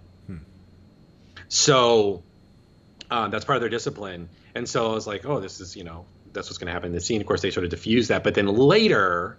When Paul first encounters them and they pull out their knives and Jessica, you know, you know, fights with Stilgar and you know that whole thing happens. If you watch, they all cut their arms before they put the the the, the crysknife away. Oh yeah, And I love that just there it is. It's not explained. It's shown. yeah. And it's like for fans of the novel, it's like, ah, there it is, right? The crysknife never the crysknife is designed to never like it, it has to draw blood before it's sheathed. right. Um and you know, like if you, and if you look later, like there's a scene uh, where you can see like Stilgar's sleeve comes up and there's blood on his wrist from from having done it recently, which I just there's little details are fun about it. But um, yeah, the and we're I mean we'll be getting a lot more of the Fremen in part two. I'm sure. So the big climactic part of the movie is Paul has to fight against. Um, what was that guy's name? Janice. Not Janice. Donald Glover from This Is America. Uh, I don't know. I can't look it up. I'm not even going to try to research Dune right now. Um, but he gets he, he he gets into a knife fight, which I thought was really fascinating because he's like refusing to kill the guy, Right. and so and there's some debate I saw online over this. Uh, Lady Jessica cl- like clearly says in the movie like, oh, he's never taken a life before, so he's hesitating. But some people are saying, but you know that important scene where Paul is dueling with uh, Gurney. Um, you know the slow knife penetrates the shield. He's never had. He's never fought someone without a shield. Right. And so he's not used to like, a, ki- he doesn't know how to do a killing blow to someone who's not ray shielded. Right. Which the Ray Shield, nice. um, which I'm I, I'm actually now that you mention it, I think that's exactly how that scene plays out in the novel. Really? Okay. Is the fact that it's it's his first time ever fighting without a shield. Yeah. Yeah. So his, his movements aren't matching the other guys. Like they're they're it's Yeah. like two different speeds going on. right. So he's kind of like handicapped in a way. But he also has to win because of I mean you know it's, it's who he is, right? I mean is that like it, it, what, is is there more subtext to this scene because this isn't in the 1984 version? Oh, it isn't. No, no, it's not. No. Yeah, in the uh, yeah he um, the, the, the, this plays out as I can recall almost identically to what happens in the novel. Okay. Is that um, yeah this guy because Stilgar got bested by Jessica he he wants you know they're, they're sort of like the Klingons in that if the leader has shown weakness then Right. the next in line can make a, pl- a, pl- a play for the lead for leadership and so um and so yeah so and it's meant to be foreshadowing to paul's fight with Feyd at the end of the book Right.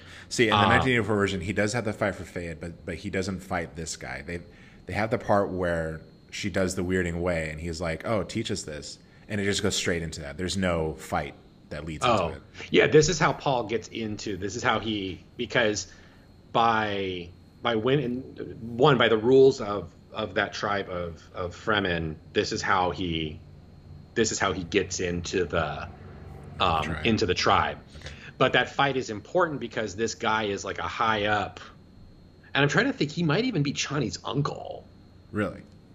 um Who we haven't talked about like- at all, by the way, Chani. yeah. Well, she's barely in the movie. But um but but um Paul beating this guy is what makes him accepted as a Fremen. And on top of that, he like I said, in you know, in the in the novel, him shedding tears over this guy really ingratiates him to the Fremen. And and as a result, he basically takes that guy's place and becomes Stilgar's second in command. Interesting. Um, and um, if I'm not, if I if I remember correctly, too, he's like allowed to have the guy's wife, and he declines. Um, but you know, but he but he's afforded a lot of like kind of luxuries. Um, you'll probably see that in the sequel because like he's entitled to coffee service. It's one of the things I love in the books is that the Fremen drink coffee, Cool. and coffee is a precious thing for them, but it's laced with spice Okay. um, and uh, uh, yeah, but yeah, no, anyway, it's it's actually it's that's the turning point in the novel is that fight. It's when basically Paul stops being a boy and becomes a man.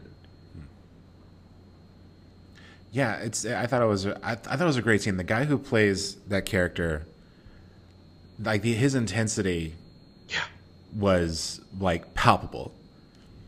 Um, I mean, he really sold that fight. dude, he's in the movie for like t- like for like five minutes tops, but he's like so memorable. Yeah, I mean, just I just remember him like yelling at Paul for him to like, keep fighting. Like Yeah. it was like stirring, you know. Mm-hmm. Mm-hmm. Um, for a scene that's not even really like heavily, the choreography is not like showy, you know, which I'm I'm, Right. I'm kind of glad they didn't do that.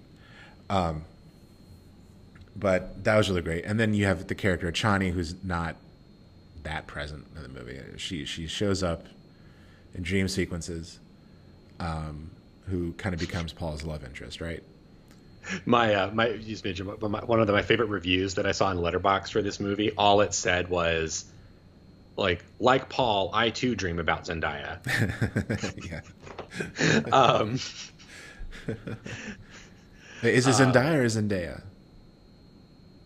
I don't know. I don't know. I've never heard anyone pronounce it. Uh, let us know in the Zendaya. comments. Correct us. Uh, cancel Uh, us if you have to. We'll, we'll do because I think I say I pronounce it like Zendaya because of like Mayan, like the Mayans. Right. Okay. Anyway, Zend- Zendaya plays Chani. MJ. Right. Who uh, and Chani was played by Sean Young in the 1984 version. Sean Young. she. Oh, you mean Bat? You mean Catwoman? Yeah. Um, uh, Finkel and Einhorn. Uh, she she plays. She's in a a movie coming out soon. Chuck. I don't know if you knew about this. No.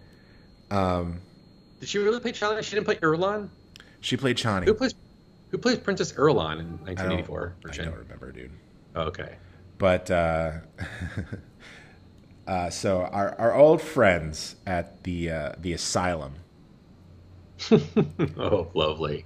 Uh, the asylum, as you know, is uh, sort of famous for their mockbusters. They make sort of the cheap knockoff Yeah. movies of big blockbusters. Like. Sharktopus and all that kind of stuff. uh, Transmorphers, um, oh, right, right, right, right, right. the. Terminators, Atlantic Rim. Yeah, Atlantic Rim, uh, Sunday School musical. Um, I believe Predator versus Alien.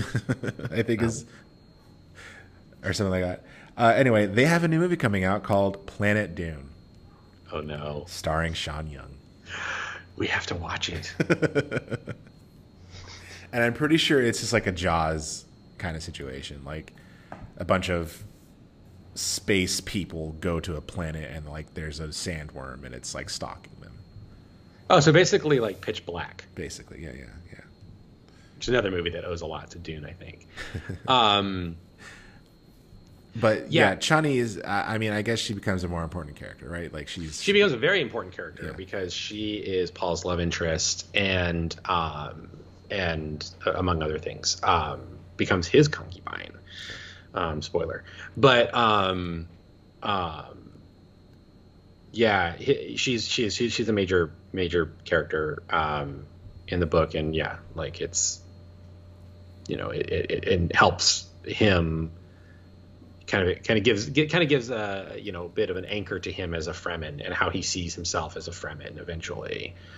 Um, but yeah, she's much more foreshadowing, and I know a lot of people feel like they were they were shortchanged on on Yeah. her in this movie, um, and that's I mean that's fair. That's a fair that's a fair criticism. But um, She'll have a bigger role in the second one.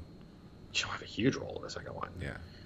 Um, What's funny is the 1984 version. It is sort of this.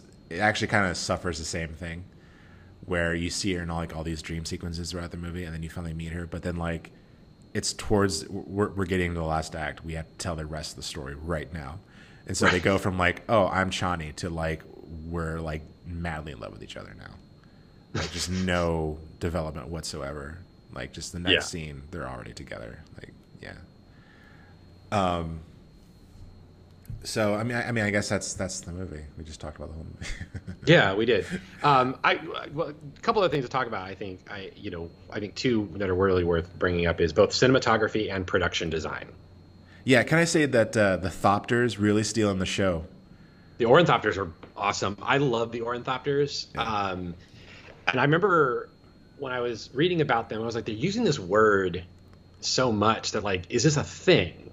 So I looked it up, and uh, sure enough, ornithopters are a thing. Uh, Leonardo da Vinci is credited with like inventing them. Really?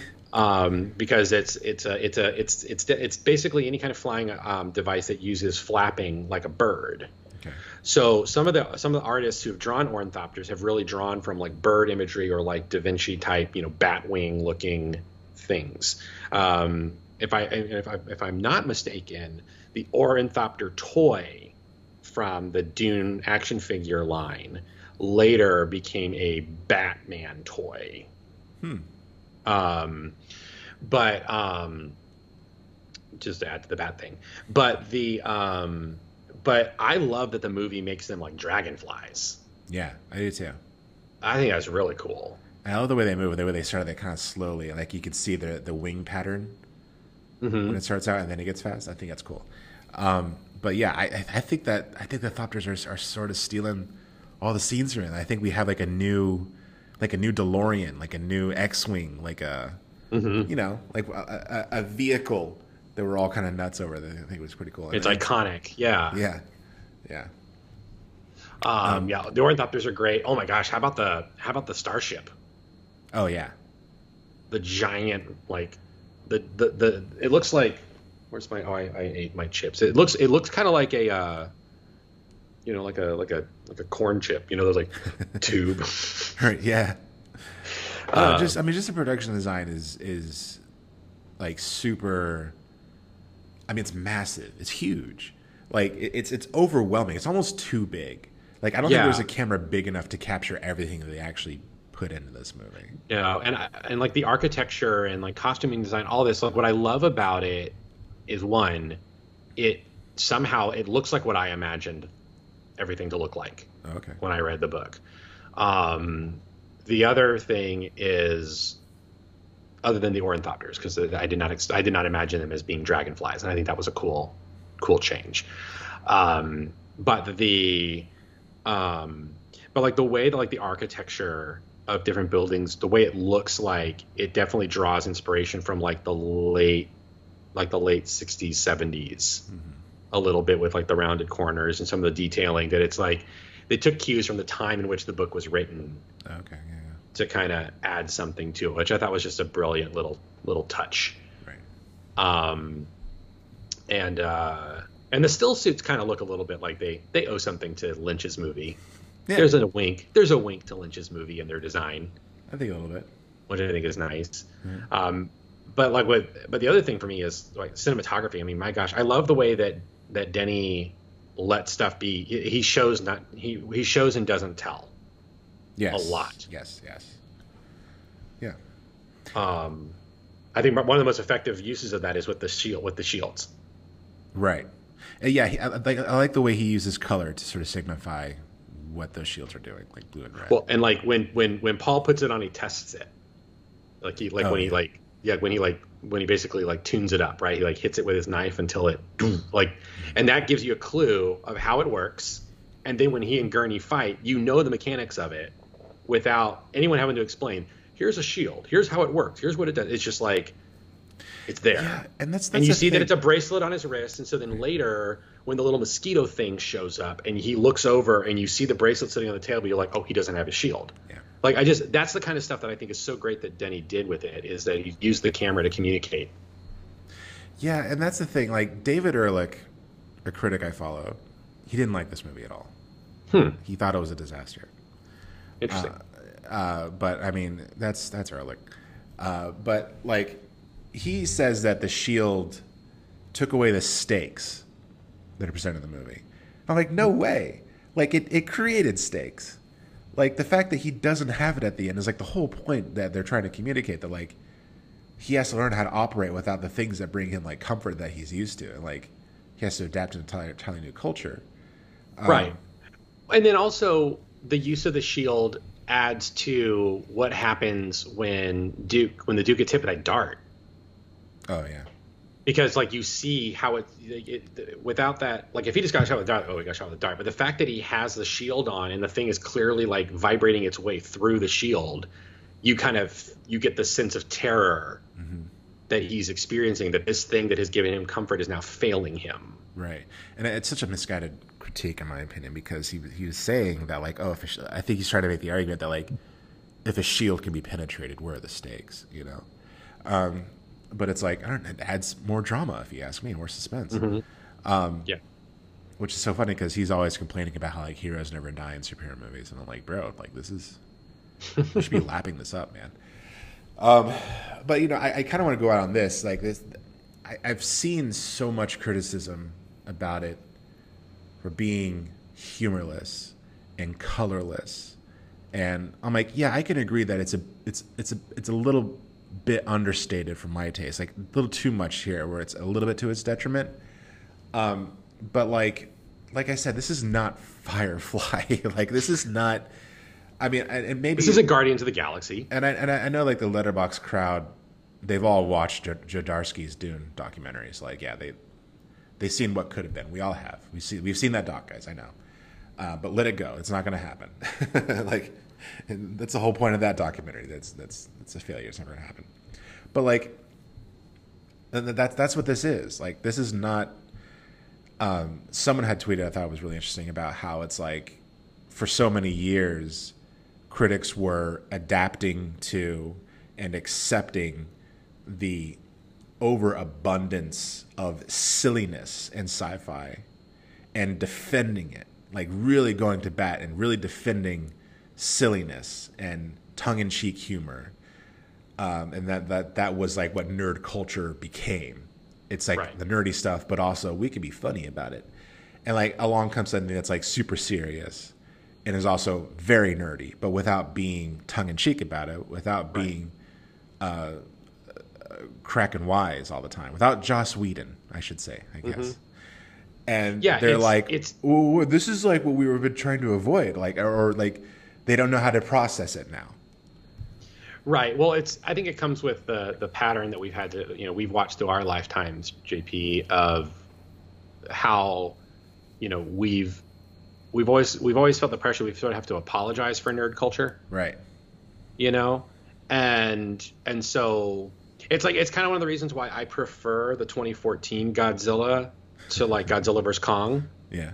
Is because Gareth Edwards isn't trying to make any apologies for making a movie about a giant monster. Like, mm-hmm. there's no joke like, "Oh, look how ridiculous this giant monster is," right? Like, right, yeah. it's you know, it's it's just it's like we have a giant monster, and this is just what we're gonna deal with. This is yeah. this is life now. Um, and so like, yeah, the fact that we've had to we've you know, there's been this attempt to try to make nerd stuff palatable to the normies.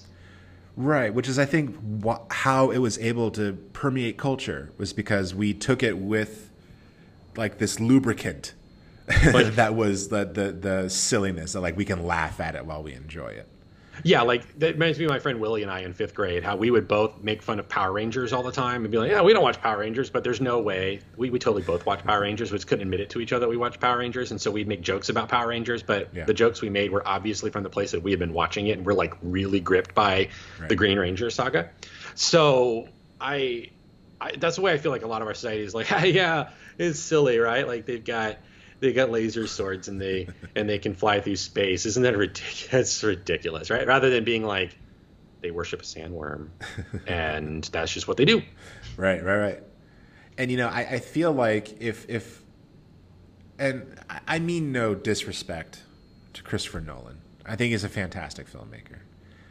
Um, not really enjoying his work as of late. Uh, Dunkirk was pretty good, but I feel like if we had a whole lot of explaining um, and injection of humor, this would have become a Christopher Nolan movie. This would have become like Christopher Nolan's Dune. And if you've been right. following his career, like I like I followed it very closely. When you get to Dark Knight Rises, it's like all the things you liked about him are gone. And mm-hmm. Dark Knight Rises is like a perfect example of like trying to blend like, okay, we're gonna take this seriously with like, ooh, the wackiness of nerd culture.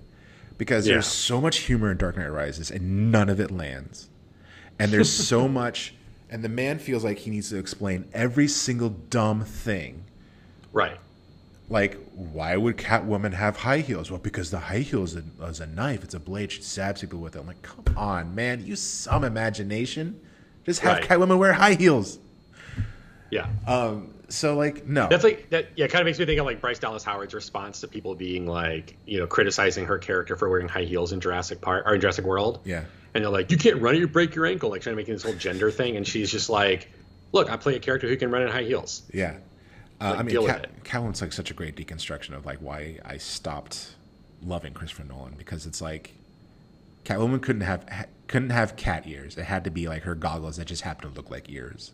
Like, well, what's, what, what what gets me about Catwoman in Dark Knight Rises is we go through all of this like explanation of like okay these goggles that flip up that resemble cat ears and we have like all this stuff like we think through the technical aspects of what makes her sort of like you know cat like and you know right. whatever but then right so she's this expert thief criminal but then we're not going to have her wearing a cowl so that she can shed her hair everywhere and leave evidence of who she is for them to easily catch her that's true that's funny yeah let's we're gonna make her closely resemble the uh, uh, the Eartha the, Kitt version. Yeah, the Eartha Kitt version of Catwoman, and not like all of like the great other iconic Catwoman. Yeah, yeah exactly.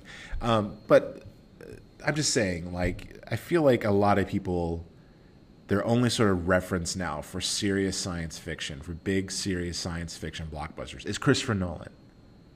I think it's, sh- it's shown how narrow it's become.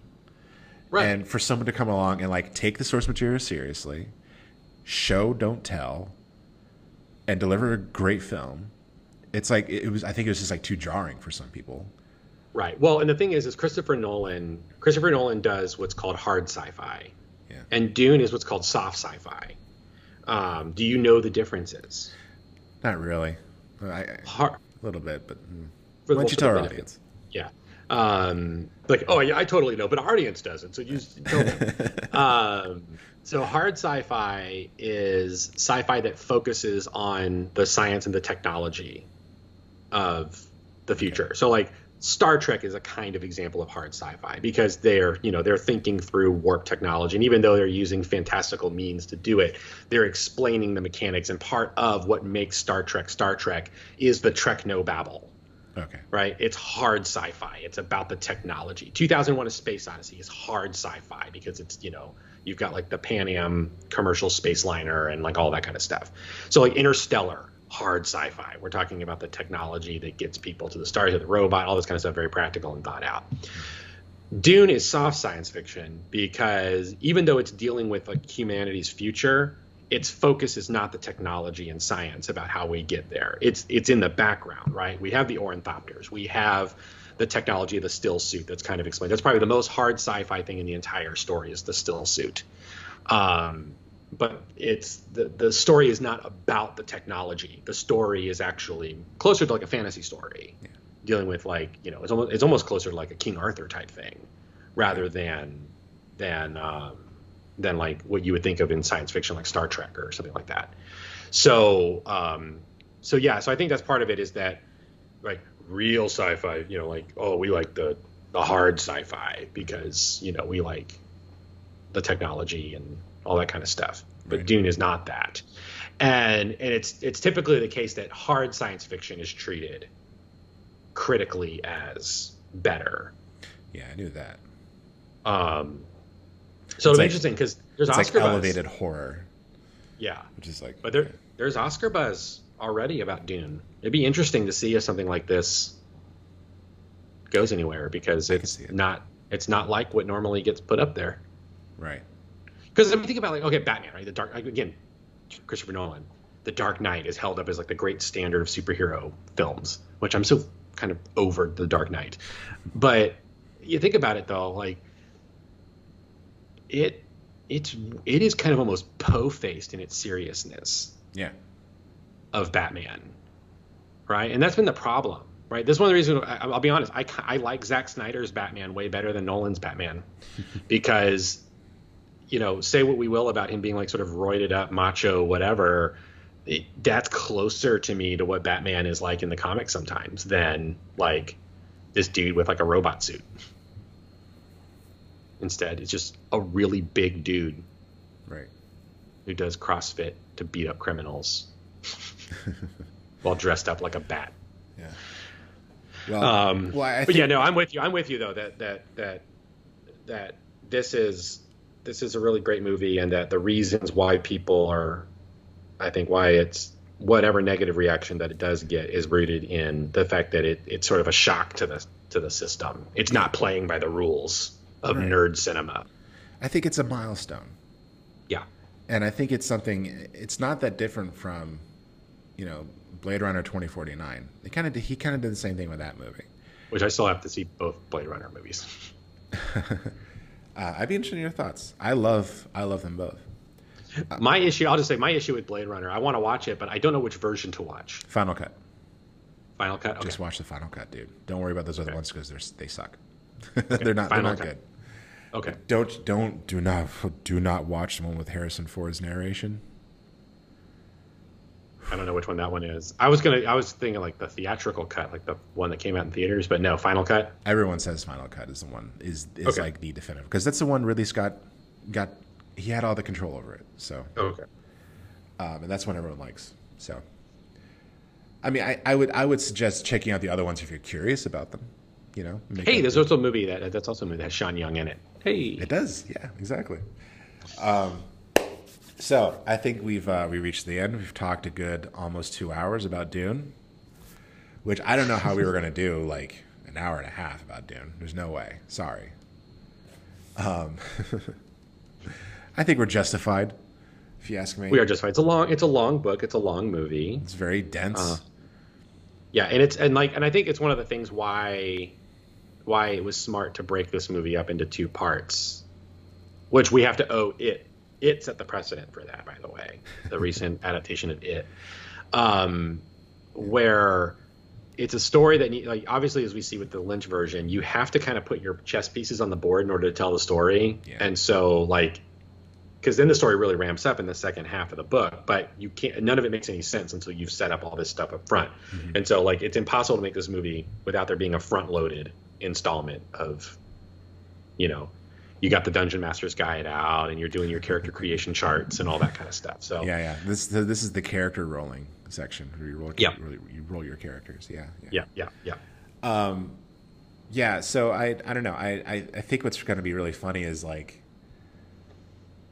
may, maybe i've always thought to myself that like nerd culture is coming to an end but maybe that's not true. Maybe we're about to see like a new nerd culture. Maybe we're about to see real nerd culture. Yeah, instead of Big Big Bang Theory nerd culture. Yeah, like maybe we're gonna start like. I mean, uh, who knows? I mean, we've got that new Lord, that new Amazon Lord of the Rings coming out, which I, I don't know. I have a bad feeling about that show. I feel like I it's going to be all tongue in cheek. Um, and I don't know. Who knows? Who knows what else? What else is going to come down the pipeline? We've got a Dude, no, we've got real- a super serious Batman coming. that probably more serious than Nolan's. Um, where his bat symbol. Do you know what the story about the bat symbol on his armor? No. It's made from the gun that killed his parents. Interesting. I don't know. Um, I, I, um, feel like we're just going to get to we're, we're, getting to a different nerd culture, and it's the real the real test to be is if we ever get a Warhammer 40k. Don't put it past them. Um, can you imagine if Peter Berg directed this movie? My God. I kind of want to visit the parallel universe where it happened. Yeah. Oh, what if it was the like movie that like made him? Peter Berg, famous for Battleship, Friday Night Lights, and that one movie, The Kingdom. A nice little post 9/11 piece of propaganda. Oh. Uh, uh, not a good director. Sorry, sorry, Peter. I don't know if you're a listener. Um, I just don't like your stuff, dude. Sorry. Uh, yeah, I there's a part of me that wants to watch Battleship just because like I want to see Liam Neeson's because he's in that, right? Uh, maybe I guess so. I remember. I know, and then we've also got uh we also got uh um, Rihanna. Rihanna's in it. I knew that. Yeah. Um, I was thinking about that when Taylor I was Kitsch. playing Battleship. I was playing I was playing Battleship with my kids, the board game, and I was just like, how do you make a movie out of this? and where do you get aliens? Peter Berg came in. I'm glad you asked. Because no one's asked me. Um, so great. If you haven't seen Dune, check it out. HBO Max. Go see it in theaters while it's still out. Uh, and hey, you know what? Give the 1984 version a little, a little visit. I'll do it. I'll do it. Just for funsies. You know, just to. I mean, I, I, think it. I think it serves as like a great starting point for someone who wants to get into Dune. I'm, and I'm glad I started there because now, now I actually want to. I want to dive in. I want to dive in. Read the book. Yeah, I, I, own it. I should I should read it. how many chap How many chapters have you gotten into it? Uh, ten pages. Dude, any book Yeah. I've learned you have to challenge yourself to get through the first three chapters. Once you get for the first first three chapters, you will likely finish the book. That's probably good advice. Yeah. Um, that was me with. Uh, I, I'm trying. I've decided to. I've decided to go th- to be this guy, and that is I'm reading the Star Wars High Republic novels. Okay. Stories are good. Yeah. The writing. Because there's so many characters, they have to remind me every character's first and last name about three times per page. Yeah, you know that that's kind of par for the course for Star Wars novels. not not not not terribly good. Uh, mostly just for consuming lore. You know what I mean? Yeah, there's some there's some there's some legendary Jedi. I can't think of his name. I was gonna, I just want to keep on calling it's something light something, so I call him Gordon Lightfoot. Uh, Okay. the, the author of Edmund Fitzgerald song. Anyway, Timothy Zahn is uh, probably like the only good Star Wars writer. in- in terms well, I can tell that I can tell that because this is like a big media initiative from Disney that there's clearly like guidelines that the authors have to follow because between Light of the Jedi and whatever this new one's called, they're two different authors. You would have no idea it's two different authors. Yeah. nice. But Alright. hey, it's uh it's something. Yeah. So check it out. Uh, we recommend it. Masters of Divinity says check it out. um, Father Chuck, thank you so much for coming out. You're welcome. And I want to thank our listeners for listening. And join us again next week. See you real Dune. I don't know. Desert power. Desert Power. Good journey. Good journey.